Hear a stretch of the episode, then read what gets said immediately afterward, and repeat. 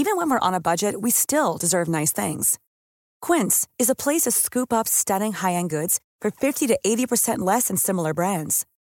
They have buttery soft cashmere sweaters starting at fifty dollars, luxurious Italian leather bags, and so much more. Plus, Quince only works with factories that use safe, ethical, and responsible manufacturing. Get the high-end goods you'll love without the high price tag with Quince. Go to quince dot com slash style for free shipping and three sixty-five day returns. Ryan Reynolds here from Mint Mobile. With the price of just about everything going up during inflation, we thought we'd bring our prices down. So to help us, we brought in a reverse auctioneer, which is apparently a thing. Mint Mobile Unlimited Premium Wireless. How to get thirty, thirty, how to get thirty, how to get twenty, twenty, twenty, how to get twenty, twenty, how to get fifteen, fifteen, fifteen, fifteen, just fifteen bucks a month? Sold! Give it a try at mint mobile dot com slash switch. forty-five dollars up front for three months plus taxes and fees. Promo rate for new customers for limited time. Unlimited more than forty gigabytes per month. Slows full terms at mint mobile dot com.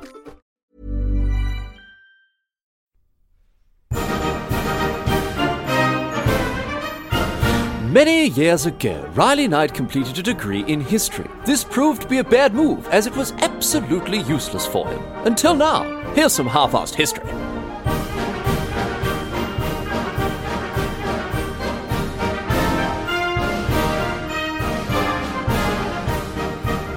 What's going on, mate? Great to have you along for some more half-assed history. This week on the agenda, you're going to be having a chat about the Gregorian calendar. This is the calendar that essentially the entire world uses for day-to-day civil purposes as opposed to religious ones.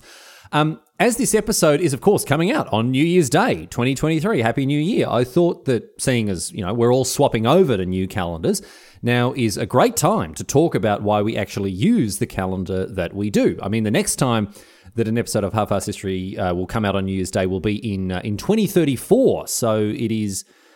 Well, it's not. I guess not now or never, but it is, you know, we'd have to wait until episode eight hundred ten, get across it, I guess. Anyway, initially, when I started my researches for this uh, for this episode, I planned, you know, a fun little tour of the history of calendars throughout human history. You know, a look at all the different types of calendars, the Babylonian, the Chinese, the Islamic calendars, uh, countries like Nepal that still use their own calendars even today. Um, but then I began this general research on calendars, and oh my goodness me, bloody hell, you would not believe how complicated the history of something as seemingly simple as a calendar is. And despite the fact that this is the new year, I don't feel any different, and this is still half-assed history after all, so I decided to take a slightly different tack and assign myself a, slight, a slightly less colossal task to complete. And so instead, we're going to focus uh, on the most widely used calendar in today's society, the Gregorian calendar. We'll have a chat about some others, but they're... There are just so many of them, and it would be impossible to try to get across all of them. And and look, that's also, I mean, when we just talk about the Gregorian calendar, that's not to say it's not going to be all that much simpler. I have spent hours and hours trying to get my head around the absurd and ridiculous and incomprehensible history and workings of the Gregorian calendar, uh, from its origins as the Roman calendar, its evol- evolution as the Julian calendar, uh, and then obviously its final form today as the Gregorian calendar. There is so much going on with the history of these cal- calendars. People would haphazardly slap extra days or even extra months into them as they went, or they would slash days or weeks from, from the calendar, depending on how they felt.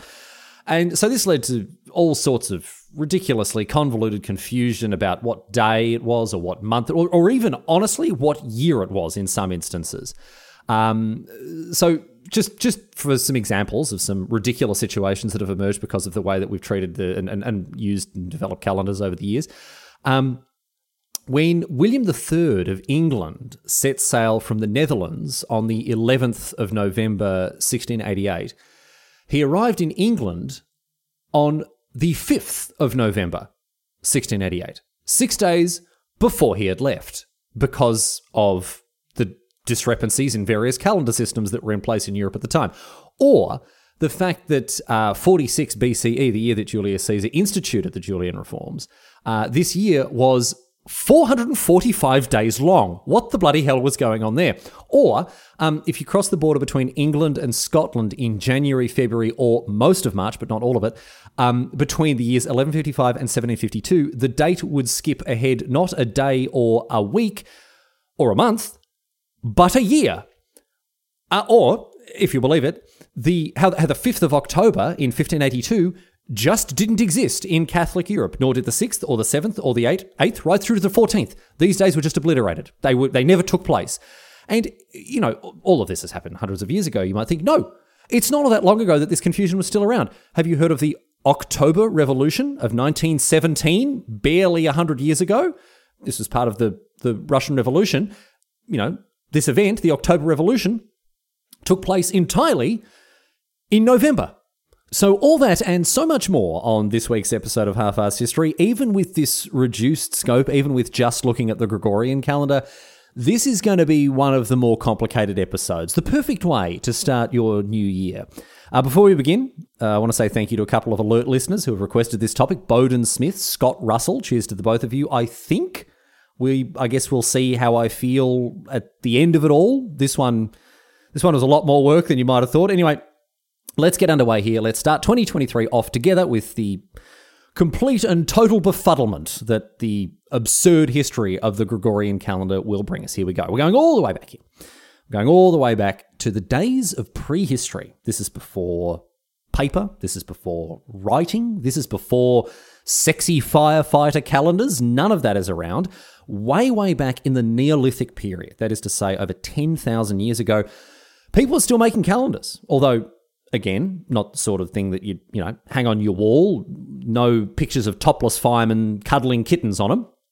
No, back then, ancient humans built huge structures. They dragged enormous, great big stones about and arranged them very carefully and then used these stones to keep track of the passage of time. Now, immediately, you're thinking of Stonehenge, of course, and there is a lot of controversy and debate about that site in particular, as well as many others. We are not getting into it. Um, but it does seem like these megalithic calendars, these big rocks arranged in certain ways, it seemed that they aided humans in keeping track of the course of a year. And you might think, well, how? So to answer that question, let's zoom out a long, long way here and talk about, even on, on just a conceptual level, what a calendar is trying to do. This is very important. This is something that we need to get across in order to understand why designing a calendar has been such a an absurdly complex task over so many, so many thousands of years. So what is a calendar trying to do, essentially, is the question here. A calendar at its most basic, it's the most basic function of a calendar is to tell you how long a year is and to keep track of the days, or not necessarily even in the days, but keep track of the span of a year, right? To tell you when a year ends and begins. So you might think, well, that's pretty simple. Let's just pick a number of days. Obviously, you know, sun goes up, sun comes down. Can't explain that, but we can count it at least. And we can just pick a number, say that many days is a year. And then why don't we pick a nice, a nice round divisible number, something like uh, three hundred sixty, you know, that's divisible by a bunch of different numbers. Uh, call that a year, divide it up evenly into smaller units, call them, you know, months, weeks. We got days already, and we're done with it. That's great. Why, why all the confusion? Well, the solar system, it turns out, I mean, as wonderful as the solar system is, uh, it is also enormously uncooperative uh, when it comes to nice, neat numbers like, for example, three hundred sixty. The sun, mighty soul, our celestial overlord, for all the things that the sun has given us, it has not given us a nice and neat orbital period. Uh, the obviously, as you probably know, the, the orbital period of the Earth around the sun is roughly three hundred sixty-five and a quarter days. And the key word there is roughly, as we will uh, as we will talk about in great detail later on. So you go, okay, sure, no worries, whatever. Let's just use three hundred sixty anyway. That's fine. It's close enough. No worries. It's only five days off. Doesn't really matter that much, does it? And you go, well, sure, okay, sure. Let's do that. Let's call a year three hundred sixty days. That way it can be divided up evenly. We don't have to remember which months have extra days, whatever else. Nice and neat. But the problem is, right, the first year, no worries. The first of January is in summer, like it should be. Happy New Year, everyone. Down the beach, bit of cricket in the sun. Beautiful. That's how New Year should be, of course. But then the next year, your calendar with its three hundred sixty-day year is five and a quarter days off from the solar year. And you might think, well, that's not a problem. Don't worry about it. It's only five days. No, five and a bit days doesn't matter that much. We're still in summer after all. Well, sure, for now, but give it enough time, and as those five and a quarter days all add up year after year after year, the first of January will eventually, in about three decades or so, be in the middle of winter. And can you imagine anything more unnatural than celebrating New Year's Eve in the cold? It is inconceivable. So no, Meas- measuring the passage of time on this scale in order to keep days and weeks and months and years in sync with the solar year, with the seasons that that, it, that our orbit around the sun uh, causes, we need a calendar system that ticks over every, again, roughly three hundred sixty-five and a quarter days. But why? Why do we need it? You might be asking, who cares? Who cares what the orbital period of the Earth is? I mean, leave that for the bloody bean counters and the nerds. Let's just make a calendar that makes sense and we can have some some some order and some unity and some neatness to it. Who cares about the bloody orbit of the sun around the Earth? Well, let me tell you, measuring the length of a year accurately is essential and has been ever since we started doing things like farming. Agriculture depends on an accurate knowledge of the time of the year in order to know when to plant or to harvest crops. Knowing that you needed to, for instance, plant a certain crop a certain number of days after an equinox or a solstice or something like that was essential to the development of agricultural techniques, essential, therefore, to the development of human civilization. And there are so many other reasons, so many other benefits that come from knowing what time of the year it was without, you know, sticking your head out of the front door of your mud brick hut to see if it was snowing or not. Anyway, to bring it back to these uh, ancient megalithic calendars, right? These aren't calendars in the sense that we think of them. They're not, you know, they're not documents with with dates and numbers and words, and very simple reason for that. There are no dates or numbers or words. These things haven't been invented yet. Um, they probably did have firefighters at this stage. You know, fire was a real threat back then. Don't know how sexy ancient firefighters were. Uh, that, you know, I'll leave that to other histori- to other historians to make a judgment on. But these calendars, even without numbers, words, dates, anything like that, they still did tell people how long a year was. They still were able to measure things like, for instance, solstices. If you carefully line up some rocks so that the sun shines between them on the, for instance, summer solstice, and then just watch and wait, in three hundred sixty-five and a bit days, the sun will shine between them again in exactly the same position, in exactly the same way. And in this fashion, you can keep track of the passage of a year very accurately, to the day. But of course, the year is a very large and unwieldy unit of time, and if you want a unit of time that is a little uh, a little brisker, something that's going to be, you know, you're going to be able to measure a little more regularly, you can instead, I mean, forget about the sun, you can instead use the moon. You can use the moon to mark time, again, very accurately indeed. You don't need to drag rocks about, just look up into the sky and see how close it is to being full. Brilliant. Except, once again, the moon is just as unhelpful with orbital periods as the sun. While a solar year is just over three hundred sixty-five days, we've talked about, a lunar year is just over three hundred fifty-four, split up into twelve cycles of twenty-nine and a half days each. So, while you get, again, roughly twelve lunar cycles in a solar year, they still don't add up nice and neatly, and we still need to wrestle these numbers into submission. So, using universal and immutable co- temporal coordinates that are given to us by the sun and by the moon, we have to figure out a way to make our calendars fit these Na- these natural aspects of the solar system, things that we can quite literally set our watches to, because we can't, you know, force orbital periods of celestial bodies to fall into line with the nice, neat numbers. It'd be much easier to coordinate a calendar around. Maybe in the fu- in the future, who knows, maybe we strap a bunch of jet engines onto one side of the Earth and put them on full blast. Maybe we can slow the orbit down to three hundred sixty days instead of, wait, no. Would we need to speed it up to go to three hundred sixty? See, these are the big questions that mathematologists around the world are still trying to crack. In the meantime, we're stuck with roughly three hundred sixty-five and a quarter days, so we better just get used to it. And that is essentially exactly what humans have done for centuries, for millennia. And once we jump forward a few thousand years into early antiquity, we can talk about the ways in which ancient civilizations attempted to come up with calendar systems in order to make them work with the absolutely immutable properties of the solar and the lunar cycles.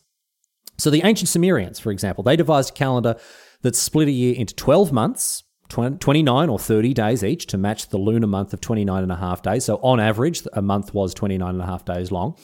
Um, uh, but then obviously they had to make up the days uh, that were left over from the from the, the lunar year in order to match it up to the solar year.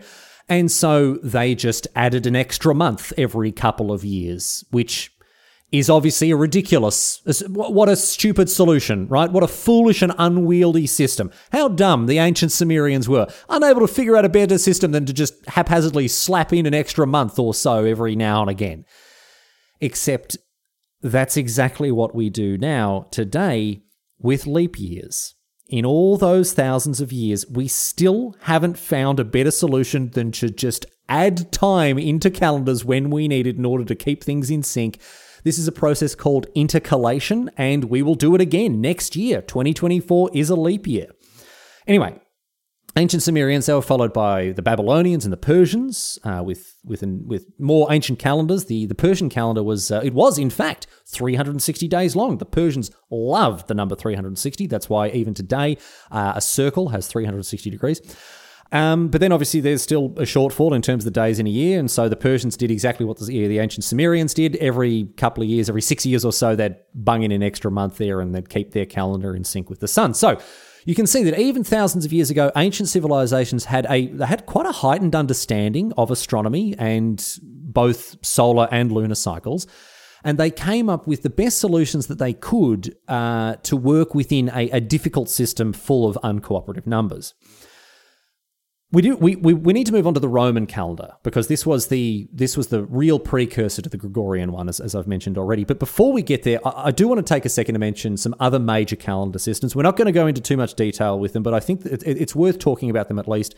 Um, many of which, of course, are, are still in use today. These alternative calendars that uh, that many people use for traditional or for religious purposes, for instance, very famously. The Chinese. Chinese New Year, still around today. People still celebrate it in all parts of the world, of course. And um, way, way, way back when, the Chinese used solar calendars until the what I'm realizing is now the very confusingly named spring and autumn period, nothing to do with the actual seasons involved in the calendar. Um, uh, in about seven seventy B C E, however, they transitioned to a hybrid of lunar and solar uh, calendars, which is, of course, known as a lunisolar calendar. Um, and as I say, even today, the traditional Chinese calendar, still around, still lunisolar. Uh, it's the one that's used to calculate the date of the Chinese New Year. Uh, that's why it's on a different date each year uh, when compared to the Gregorian one, because it has a different set of cycles. Uh, there's also the Hindu calendar uh, from the subcontinent. Hindu scholars made extremely accurate estimates of the length of the solar year, uh, although, unfortunately, they weren't so accurate with their modelling of the solar system, which was all geocentric and not heliocentric.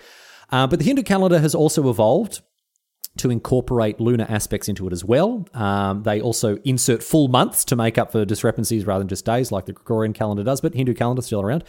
Um, and you might have heard of the very famous calendars used in Mesoamerica, most famously, of course, uh, by the Maya. The Maya long count was supposed to predict the end of the world over a decade ago. We are still waiting on, on Quetzalcoatl to unhinge his jaws and, and swallow us all. Uh, but the Maya, they incorporated the solar calendar into their date-keeping system, and uh, even today, some people in the Guatemalan highlands, they still use the old Maya, Maya calendars.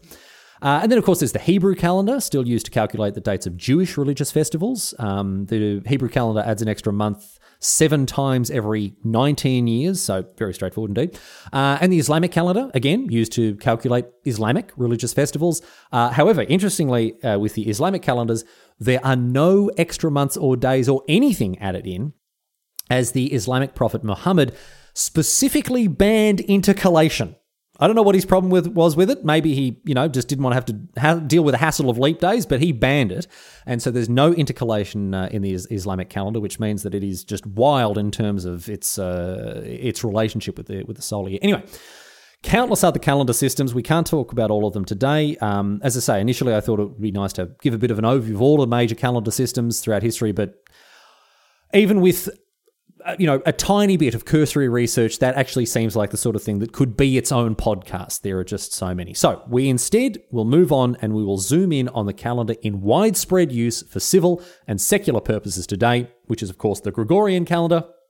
And we'll talk about how we got here. And to do that, we go back to the Roman Republic, which, in the grand tradition of the Romans, they had nicked their basic calendar from the Greeks, just like they nicked more or less everything else. Originally, uh, the Romans used a predominantly lunar calendar. There were twelve months in it, some of which had twenty-nine days, others of which had thirty. This meant that on average, of course, the months were twenty-nine and a half days long. They were in sync with the moon, but not the sun, of course. And so, like the other calendars we talked about, an extra month would be added every second year to make up the difference.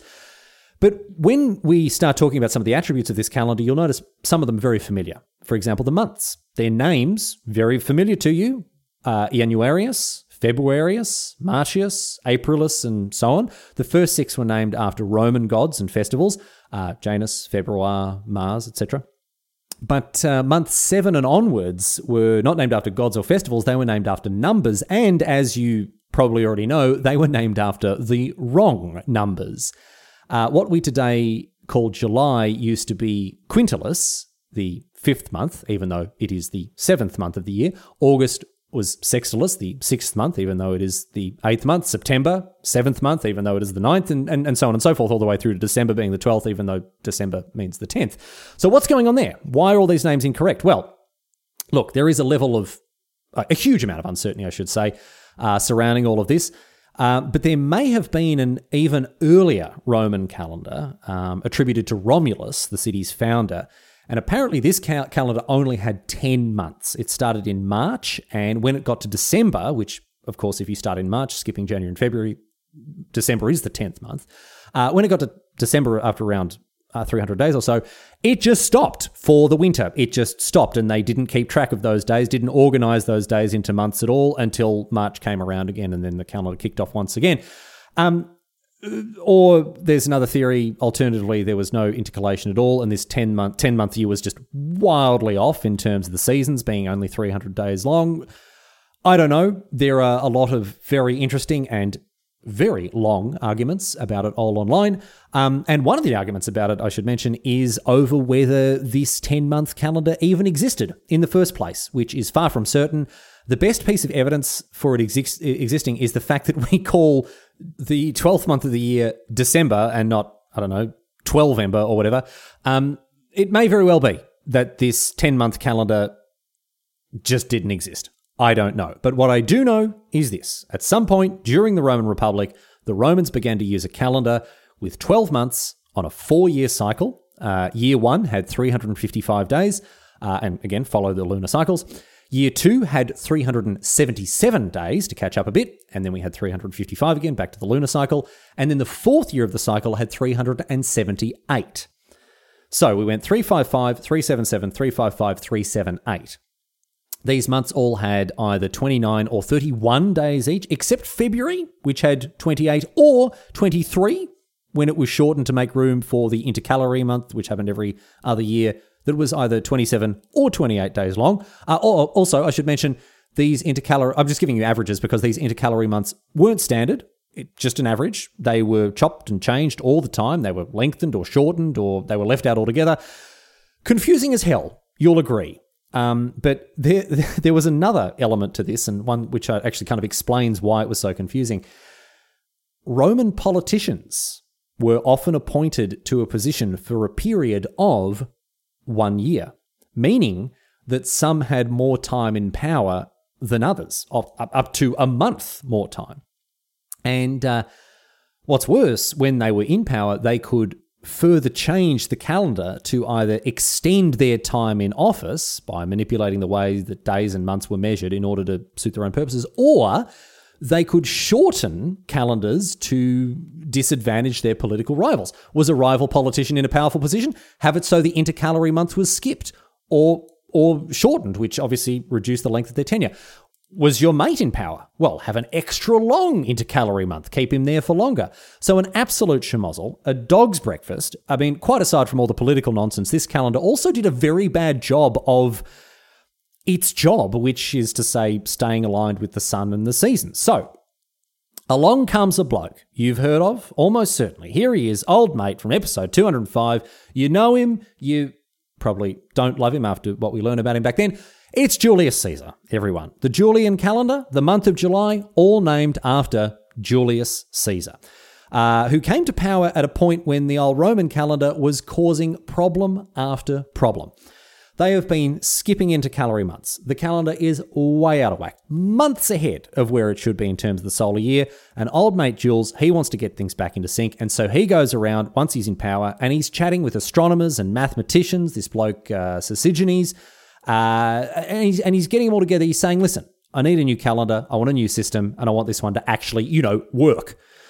And so before long, people like Sosigenes, this bloke Sosigenes of Alexandria, broadly considered to be one of the main authors, if not the, you know, the, the principal guy behind the Julian calendar.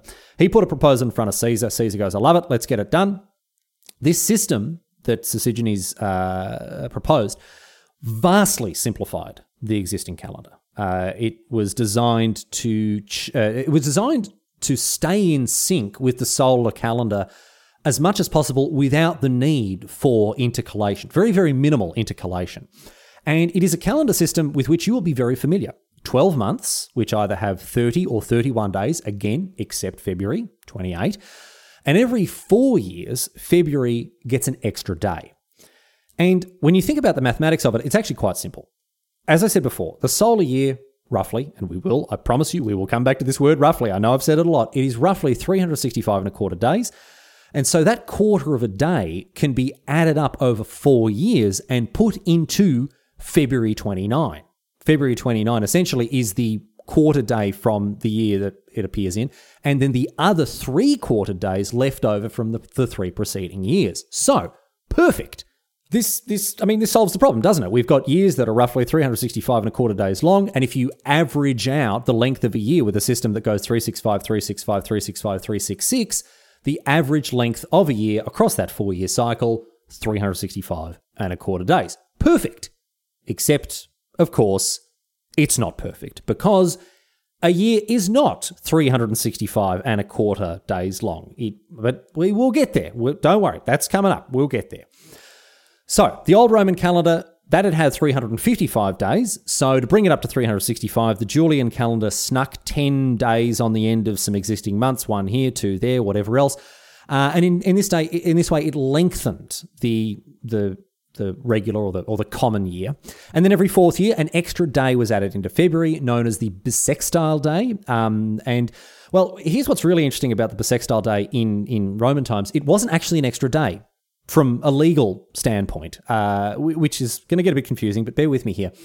It wasn't it, its own day sort of from, an, as I say, a legal or an administrative standpoint. Instead, this leap day, today, obviously a leap day is February twenty-ninth, it's its own day, but back then the, the Bissextile Day was added to an existing day. So you still had three hundred sixty-five days each year. It's just that one of those days was two days long. I, I mean, to put it less confusingly, one of those days every four years was forty-eight hours long. So you'd go to bed that day in February and you would wake up the next morning, and it wouldn't be the next morning. It would be the same day on the calendar, twice as long as usual. I mean, I, I hope that makes sense to you. I mean, look, not a bad system if you're born on that day. Fantastic. Double birthday every four years. Brilliant. I mean, your birthday's forty-eight hours long. You're loving life. But now, of course, we have a different system. And, and this seems to have emerged organically um, and at very different points, depending on where you were and what version of the Julian calendar you used. Eventually, the Bissextile Day was done away with and evolved to become uh, a leap day, the twenty-ninth of February. We're all familiar with how this system works these days. Um, but we don't know too much about how it was actually adopted. It seems to have been picked up by different people at different times. We're not really super sure about it. But one thing you can be sure of is that it is a much worse birthday situation uh, for those born on a leap day rather than, you know, a, a Bissextile Day. Instead of double birthday every four years, you get one birthday every four years. So not a, not an ideal situation for them. Anyway, anyway. The Julian calendar, ready to go. As I say, Julius Caesar made an edict uh, that from what we now call, of course, the year forty-five B C E, it would go into effect. Um, and I mentioned before that the Roman calendar was way, way out of whack, uh, a few months, because they hadn't been putting in the, the intercalary months properly. Um, and so in order to fix this and bring the calendar back in sync with the solar year before, you know, the, the this brand new Julian calendar kicked off, they added all the missing days in one go in forty-six B C E, the year before forty-five B C E, of course. They added three months to forty-six B C E, meaning that it is, and I mean, this sounds weird, but it is the longest year on record. four hundred forty-five days. Um, obviously, you know, I read about this in various places, and I was as I was looking up the different calendar systems that we've used and the ins and outs of the Julian calendar, but there was no part of my research that tickled me more than reading about the, reading about the system on Wikipedia, uh, which offered a, a very amusing piece of clarification when it comes to the fact that they added, you know, three months to, to the year forty-six B C E. Um, uh, the Wikipedia page says the actual planetary orbit year remained the same. I mean, thanks, Wikipedia. Here I was thinking the Earth slowed its orbit. They did they did the old jet engine trick just for old mate old mate Jules so he could fix up his little calendar. Yeah, no, that I, I assumed that was the case. I assumed that the planetary orbit year did ultimately remain the same. But thanks for pointing it out. Anyway. Many of us have those stubborn pounds that seem impossible to lose, no matter how good we eat or how hard we work out. My solution is PlushCare. PlushCare is a leading telehealth provider with doctors who are there for you day and night to partner with you in your weight loss journey. They can prescribe F D A-approved weight loss medications like Wegovy and Zepbound for those who qualify. Plus, they accept most insurance plans. To get started, visit plushcare.com slash weight loss. That's plushcare.com slash weight loss. Even when we're on a budget, we still deserve nice things. Quince is a place to scoop up stunning high-end goods for fifty to eighty percent less than similar brands. They have buttery soft cashmere sweaters starting at fifty dollars, luxurious Italian leather bags, and so much more. Plus, Quince only works with factories that use safe, ethical, and responsible manufacturing. Get the high-end goods you'll love without the high price tag with Quince. Go to quince.com slash style for free shipping and three hundred sixty-five day returns. first of January, forty-five B C E, Julian calendar brought into effect, and broadly speaking, it was immensely successful. It made a lot more sense than the older system. It required very little maintenance in terms of intercalation. Uh, and it was on a very simple four-year cycle that was easy enough to remember and calculate. Of course, it's weird and annoying that some months have thirty days, others have thirty-one, one of them has twenty-eight or twenty-nine, but ah, look, it's... It's fine. When we compare it to the old system with three hundred fifty-five day years and three hundred seventy-seven day years, except when it's three hundred seventy-eight and sometimes February has, you know, twenty-three days or whatever, it's it's a lot better than this system. And, and it works very well in terms of lining up, roughly, with the solar year. And so, as a result of the simplicity and the elegance of this new calendar, the Julian system spread very quickly. The Roman Republic became the Roman Empire, and Roman influence spread further and further, and more and more people adopted the Julian calendar until it was the preeminent calendar throughout the entire Mediterranean world. In the wake of Julius Caesar and his successor Augustus Caesar, two of the months of the calendar were renamed in their honour. Quintilius became Iulius, and Sextilis became Augustus, and today we call them July and August. And uh, following the, the collapse of the Western Roman Empire, the calendar also benefited from the rise of Christianity. Early Christians used the Julian calendar as their liturgical calendar, uh, the way to calculate when Christian festivals fell. And uh, as Christianity continued to spread after, as I say, after, after the fall of the Western Roman Empire, so too did its Julian calendar. But the Julian calendar was not perfect. It, I mean, it was pretty close. It it did a pretty good job, true. Uh, it did a very good job of keeping calendar years aligned with solar years, but not a perfect job. And that brings us, at last, to the Gregorian calendar and all of the talk about a solar year being roughly three hundred sixty-five and a quarter days, because it is not three hundred sixty-five and a quarter days long. It, to be more specific, it is slightly less than that. It is actually three hundred sixty-five point two four two two days long. three hundred sixty-five days, five hours, forty-eight minutes, and forty-six seconds. So, not quite three hundred sixty-five point two five, which of course would be three hundred sixty-five days and, and six hours. And you're thinking at this point, all right, mate, okay, you nerd. Just, I mean, it's fine. It's eleven minutes and fourteen seconds difference. It's not that big a deal. And I, to that, I would say, firstly, well, if, if you can calculate that it's eleven minutes and fourteen seconds in your head that quickly, I would say that you are the nerd, not me, mate. Uh, and secondly, it actually really does add up. Even though it's a very small amount of time, just eleven, eleven and a quarter minutes, well, I shouldn't I shouldn't say eleven and a quarter, eleven minutes and fourteen seconds. It does add up. It means that every one hundred twenty-eight years, the Julian calendar actually gains an extra day, as all of those eleven minutes and fourteen seconds pile up on top of one another and aren't accounted for, even with a leap day, which brings the yearly average across four years to three hundred sixty-five point two five days, not three hundred sixty-five point two four two two. Doesn't sound like much, and it's not, and honestly, Julius Caesar and Sosigenes and whoever else did a very good job with the Julian calendar. But it means that by the time we get to the late sixteenth century, and a bloke whose name was Pope Gregory the thirteenth, the bloke for whom the whole Gregorian calendar is named, the Julian calendar is ten days off. So you might think here, well, that's very forward-thinking of a pope. I mean, concerning himself with scientific accuracy rather than, you know, sticking to the Catholic Church's core competencies of hoarding power and wealth while finding new and exciting ways to cover up sex abuse scandals.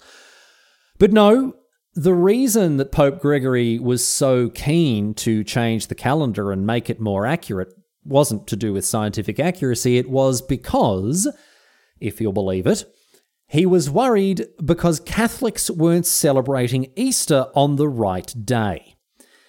I mean, whatever. It in this situation, I'll take it. It got us a more accurate calendar system. I'm not going to question his reasoning too hard here. I'm not going to come down too hard on this one. It got us a better calendar, so we'll let it go. Easter is calculated as being on the first Sunday after the first full moon on or after the twenty-first of March, one of the equinoxes. Uh, and you can imagine how much of a disaster it would be if the wrong weekend was calculated. I mean, the Easter Bunny, he'd be running about making a fool of himself, delivering eggs people weren't expecting. It'd be a nightmare. So this calculation requires accurate information from both the solar and the lunar cycles. And throughout Christendom, people knew that Easter was drifting away from the correct date because of the inaccuracies within the Julian. Well, I say people knew this. People didn't really. Priests and clerics and scholars did. Other people at this time didn't really care. They were more concerned with, I don't know, making sure they had enough food to eat and that they didn't die of the plague. But all the same, calendar reform had been on the agenda for quite a while. But it was, it was, to give him credit, Pope Gregory the thirteenth who made it happen. In the fifteen seventies, he consulted with mathematicians and astronomers, just as Julius Caesar had done. Uh, and he, he did this in order to come up with a new system, a better system, a more accurate system. The crux of the issue was this. Too many leap days. The Julian calendar was falling behind the solar year, and so the solution was to cut leap days, right, in order to bring it back into sync with the with the, the solar year. But which leap days and how often? I mean, one of the benefits of the Julian calendar is that it is pretty straightforward. Uh, it's it's pretty simple to remember. It's a four-year cycle, right?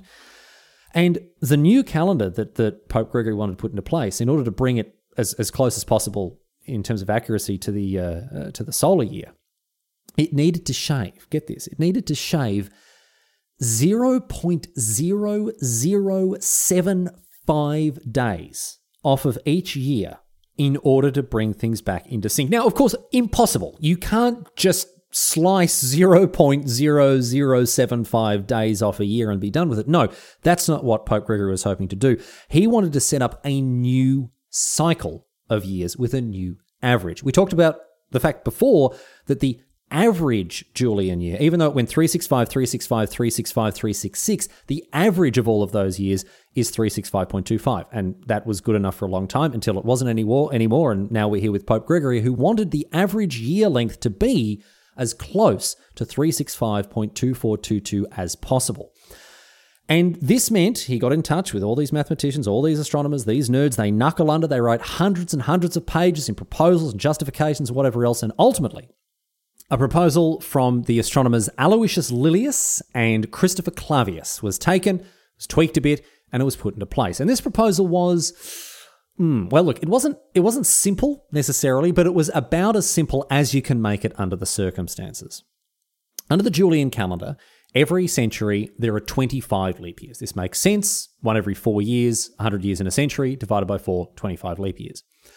But in order to get to this magic number of three sixty-five point two four two average days in a year, you need to cut slightly less than one of those twenty-five leap years that, that takes place every century. You need not twenty-five leap years every century, but of course twenty-four point two two. So it's never easy, is it? I mean, it's it's never simple and straightforward. So the solution, in order to get as close to this number, twenty-four point two two leap years per century, the solution was to cut a leap year every one hundred years except every four hundred years. Now, this might sound very confusing, and that is because it is very confusing, but it left us with the rule that we still use today for calculating leap years, as uh, quite concisely stated here by the United States Naval Observatory. Every year that is exactly divisible by four is a leap year, except for years that are exactly divisible by one hundred, but these centurial years are leap years if they are exactly divisible by four hundred. So, in other words, to make it simple, the years seventeen hundred, eighteen hundred, and nineteen hundred are not leap years because they're divisible by one hundred, but the year two thousand is a leap year because it is divisible by four hundred. And this brings us to ninety-seven leap years every four hundred years.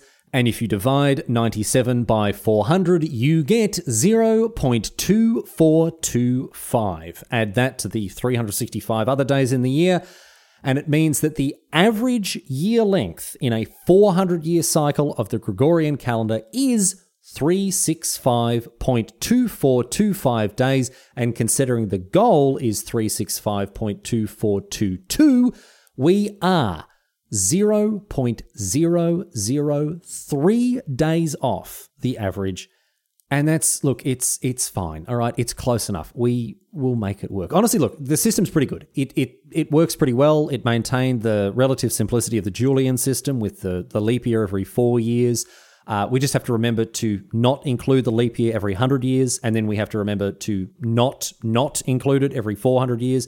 And, and this system has worked. I mean, case in point, you might remember, I mean, I certainly do, the year two thousand, a centurial year that did have a February twenty-ninth. It did have a leap day because it was a centurial year divisible by four hundred. The year nineteen hundred didn't have a leap day, but the year two thousand did. So, look, we're not doing too badly. We have stuck to the system. We've remembered. We've managed to maintain the system so far, so good, right? Not too bad. But even with this new system all drafted up and ready to go, Pope Gregory wasn't out of the woods just yet because, as I mentioned before, the calendar's out of whack. There are ten days between the Julian calendar and this new Gregorian calendar that's about to be introduced. So people had to figure out what the solution to this problem was. What, what about the ten days that the Julian calendar had lost? Now, some suggested to just skip the next ten leap days, uh, and then put the new system in place after that. So that would have taken forty years, obviously. In four decades' time, they could have fully introduced the Gregorian calendar after having a bunch of years that were just three hundred sixty-five days long. Others, however, suggested to just do all the ten days in one go, and old Greg decided to go with that plan instead. And so in fifteen eighty-two, when the new calendar was announced, that year, Thursday, the fourth of October, was followed by Friday, the fifteenth of October, ten days wiped from existence. If Matt Damon had been born four hundred years earlier, he wouldn't have had a twelfth birthday. Sorry, Matty. I mean, take it up with the Pope, mate. Although, actually, no, that's not quite true. He probably would have had a twelfth birthday because, as far as I know, he was not a Catholic. And uh, this new Gregorian calendar only applied to the Catholic Church, to begin with, at least. The Pope, as powerful as he was, he could only force the Church itself to adopt the new calendar. Secular civil governments had to make up their own minds about adopting it. So let's let's talk about this. Let's talk about the adoption of the Gregorian calendar and how it grew to become the calendar that, broadly speaking, we all use today. As you can imagine, predominantly Catholic nations were very quick to uh, take up the new calendar, most notably Philip the Second of Spain, uh, who at the time also ruled over Portugal and a lot of Italy. He enthusiastically took to the new calendar. I mean, his birthday's in May, so he's got nothing to worry about, plenty of presents for him. But uh, ultimately, Catholic Spain, Portugal, France, Poland, Lithuania, Italy, they're all on board in fifteen eighty-two, as well as the Catholic, uh, Catholic uh, Netherlands. Uh, and all of their colonies followed suit, most notably, of course, the Spanish colonies in the America. However, primarily Protestant areas like Scandinavia and the northern parts of the German-speaking world, they took their time. Norway and Denmark didn't change over until seventeen hundred, for instance. Uh, Sweden, incidentally, planned to join its Scandinavian neighbours in seventeen hundred, but they were going to do it slightly differently. Instead of going for the system where all the days were skipped in one go, they decided instead to uh, skip them one at a time uh, over a series of years. They were just going to skip leap years for however long it took for them to get back in sync. Um, and, I mean, all the other countries just skipped forward like they did in fifteen eighty-two, but Sweden decided to go at it gradually, and this meant that it failed spectacularly. Not only would this plan um, make the difference between the Swedish and the Gregorian and the Julian calendar be different every year, right? Or every four years, I should say, as the as the leap year after leap year was skipped. Um, they also forgot to skip some leap days. So eventually, it was just such a big mess that the Swedes decided to give up altogether and revert back to the Julian calendar. They didn't go ahead with skipping all the days and go to the Gregorian calendar until years later, right? They went back to the Julian calendar, except now they were out of sync with both the new Gregorian calendar and the old Julian calendar. And so in seventeen twelve, to get back into whack, they had in Sweden what I think is history's first and only February thirtieth. It wasn't until seventeen fifty-three that they finally skipped the by now eleven days needed to catch up to the Gregorian calendar. They skipped from the seventeenth of February to the first of March that year, and finally Sweden was on board with uh, with the rest of Scandinavia. And it was quite, it was a similar story in Great Britain as well, uh, although they had uh, an extra wrinkle there, uh, a different wrinkle, which we'll come to. Great Britain was quite slow on the uptake when it comes to uh, adopting the Gregorian calendar. Um, uh, it and what were at the time its colonial possessions, namely the colonies that would go on to become the United States, they stuck with the Julian calendar until seventeen fifty-two, when they switched over by, once again, deleting eleven days from the calendar. They went straight from the second to the fourteenth of September in seventeen fifty-two. But it gets more confusing than this, because nations have done this thing where they've skipped the, the days, they've adopted the Gregorian calendar, and that's been that they've moved on. Great Britain made A, a different, another change to their calendar in seventeen fifty-two. And this one was as confusing as it was hilarious. In all of Britain, except Scotland, the new year didn't begin on the first of January. It began on the twenty-fifth of March, of all days. So I don't know what's going on there. The twenty-fourth is New Year's Eve. You wake up on the morning of the twenty-fifth, nursing your hangover, and that's when you switch to a new calendar. That's when the, the, the year number ticks over. And so you're thinking, I mean, what the bloody hell? You know, since since the Roman times, we've been using the first of January as as the as the new year. That's what the Romans did. Why why is it all different now in Britain? Well, I'll tell you this. The British weren't alone. People adopted the counting system of the Julian and the Gregorian calendars. That's fine. But they didn't all adopt the same date as its beginning. While the Romans might have used the first of January as their new year, depending on what part of Europe you lived in in the years that followed, you might have had New Year's Day on the first of March or the twenty-fifth of March or whenever Easter happened that year or the twenty-ninth of August or the first of September or the twenty-third of September, sometimes even on Christmas on the twenty-fifth of December. Most major European nations ultimately settled on the first of January a while before the Gregorian calendar came into effect, including Scotland, um, but not England, Ireland and Wales. No, not since it was changed from the first of January to the twenty-fifth of March in eleven fifty-five. So that meant that in England, in Ireland, in Wales, the twenty-fourth of March seventeen hundred was followed by the twenty-fifth of March seventeen oh one. And as I mentioned in the intro, this meant that if you stepped across the border between Scotland and England between the first of January and the twenty-fourth of March, between the years eleven fifty-five and, and seventeen fifty-two, you had to change your watch by a whole year. And you, well, you might think this is stupid. You might think, well, this is it's super dumb. Why why the twenty-fifth of March? But I mean, a counterpoint to that is why the first of January?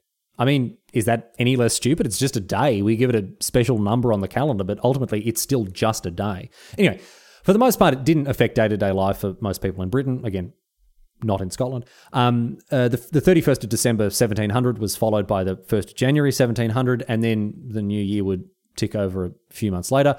But finally, in seventeen fifty-two, Great Britain and its colonies, but not Scotland, uh, they were already there, they caught up with everyone else when the date of the new year was moved to the first of January, right, to bring them, broadly speaking, in line with most other European nations. However, this had some very interesting effects. For, in- for instance, if you go back to episode two hundred twenty-one, Charles the First, get across it, he got his head chopped off on the thirtieth of January, sixteen forty-nine, right? That's what I told you then. Except that that wasn't the date at all, because back then it was the thirtieth of January, sixteen forty-eight, and that's how it was recorded by people at the time. And to make it even more confusing, over in much of the European continent, the date wasn't even the thirtieth of January, it was the ninth of February, because England hadn't moved to the Gregorian calendar yet. So depending on who you ask, Charles the First got his head lopped off on the thirtieth of January sixteen forty-eight, the thirtieth of January sixteen forty-nine, or the ninth of February sixteen forty-nine. So very confusing. You can imagine the executioner, he would have had an absolute nightmare trying to keep his, uh, his, his schedule in order.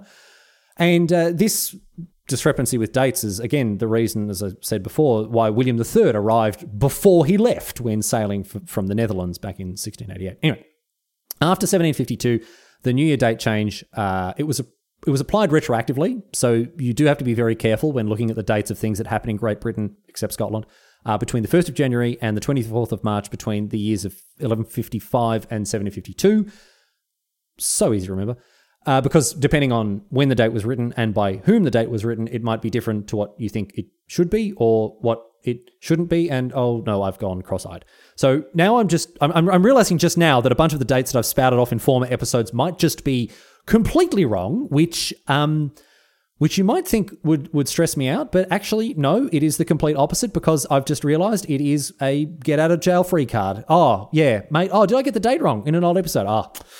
Must be a calendar thing. Yeah, that'd be it. Oh, that's the only possible explanation for me making a mistake. Anyway, rather obvious, obviously, the, the Gregorian calendar, it it spread further and further as time went on in, in usage and popularity, which reflects the global dominance of Europe throughout the, the modern period. It spread into Eastern Europe at a at a varied pace. Uh, many Orthodox nations stuck with the Julian calendar, and Orthodox Christians still use a revised version of the Julian calendar to calculate when their festivals will take place, even today. Um, it took a long, long time for some Eastern European nations to finally adopt the Gregorian calendar for civil purposes. Uh, Russia, as I mentioned, they had their October Revolution at a time that the Gregorian calendar actually considered to be November. Um, and the fact that the Russians clung to the Julian calendar for so long uh, bit them in the ass in, in more ways than just that. Uh, in nineteen oh eight, their Olympic shooting team turned up twelve days late to the event because they were using the Julian calendar to calculate when they should arrive, while the organisers in London were obviously using the Gregorian calendar. But ultimately, Russia switched over in the wake of the revolution. That was that. Um, but, but the Gregorian calendar spread outside of Europe, obviously. As I, as I mentioned before, it uh, it was brought to Americas by colonial powers like Spain and Britain. Um, major Asian nations like Japan and Korea and China, they abandoned their traditional lunar solar calendars for uh, official purposes, at least, around the turn of the twentieth century. Uh, they brought their official calendars in line with the one used by the people who who dominated global affairs at the time, the Europeans. Uh, but as we talked about before, these traditional lunar solar calendars still stick around for traditional purposes, like the Chinese New Year celebrations, that sort of thing.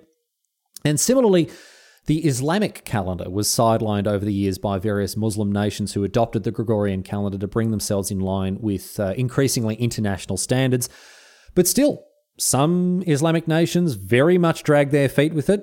The best example of this is Saudi Arabia, who didn't officially adopt the Gregorian calendar until twenty sixteen, and in doing so, they uh, they docked the pay of public servants by eleven days, as those days evaporated from the calendar. The yearly salaries of uh, Saudi Arabian public servants slashed as the uh, as the nation skipped ahead to join uh, the rest of the world on the Gregorian calendar. Well, I say the rest of the world. There are actually a handful of nations that even today haven't officially adopted the Gregorian calendar.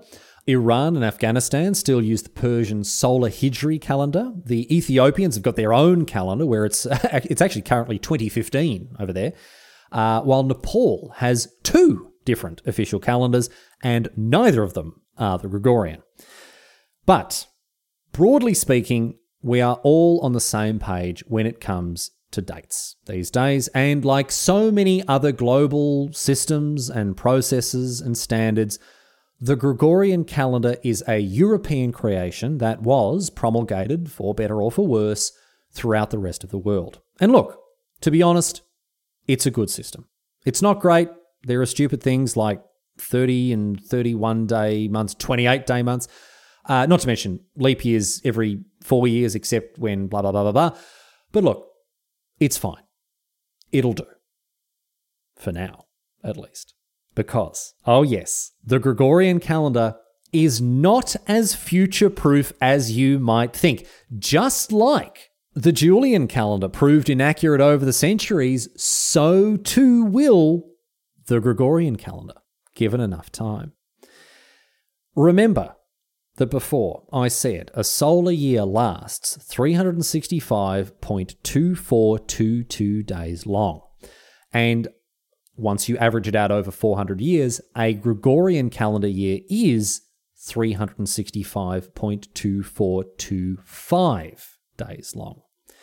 Well, thanks to that discrepancy, even today, we are already out of sync by a whole twenty-six seconds. It, it, it's a, it's a pretty good, it's a pretty accurate system. But by the time we get to the year forty-nine oh nine, we will be so far out of sync with the true solar calendar that we'll have to cut a day. Maybe we can skip the leap day in forty-nine oh eight, and maybe we can revisit the history of the calendar in that week's episode of Half-Arsed History. So be sure to tune in when we follow up on the history of the calendar Sunday, the twenty-sixth of February, forty-nine oh eight, episode one hundred fifty thousand seven hundred seventy-six. Get across it.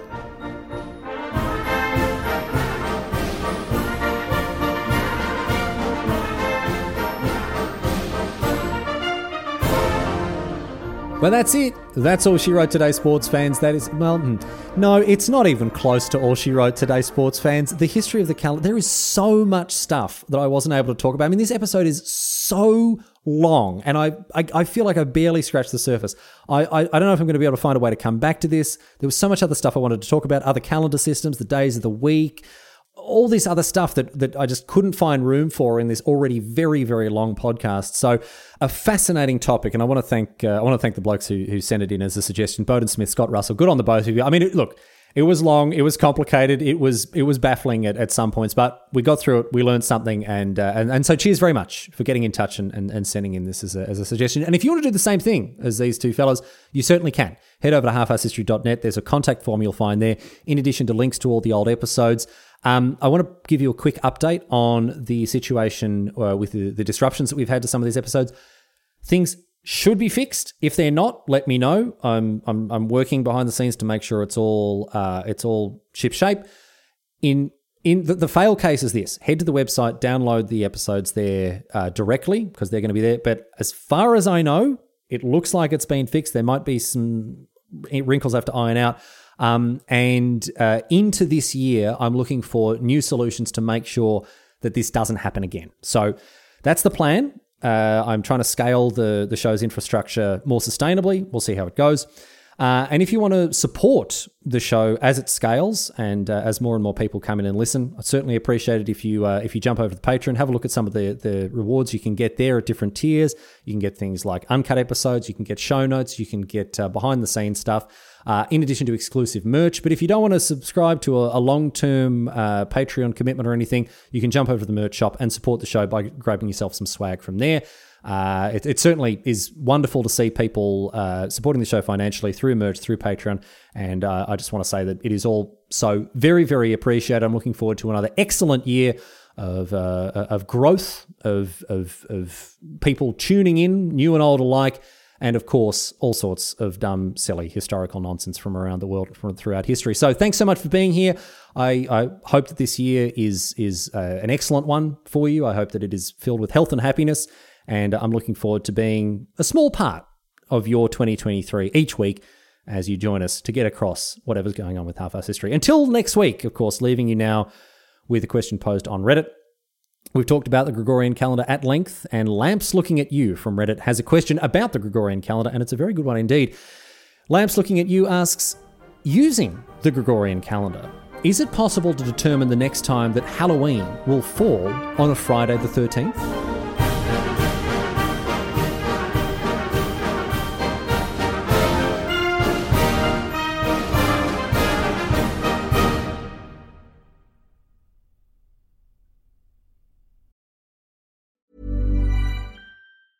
Planning for your next trip?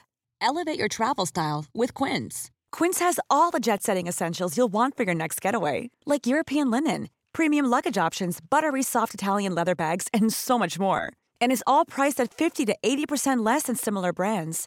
Plus, Quince only works with factories that use safe and ethical manufacturing practices.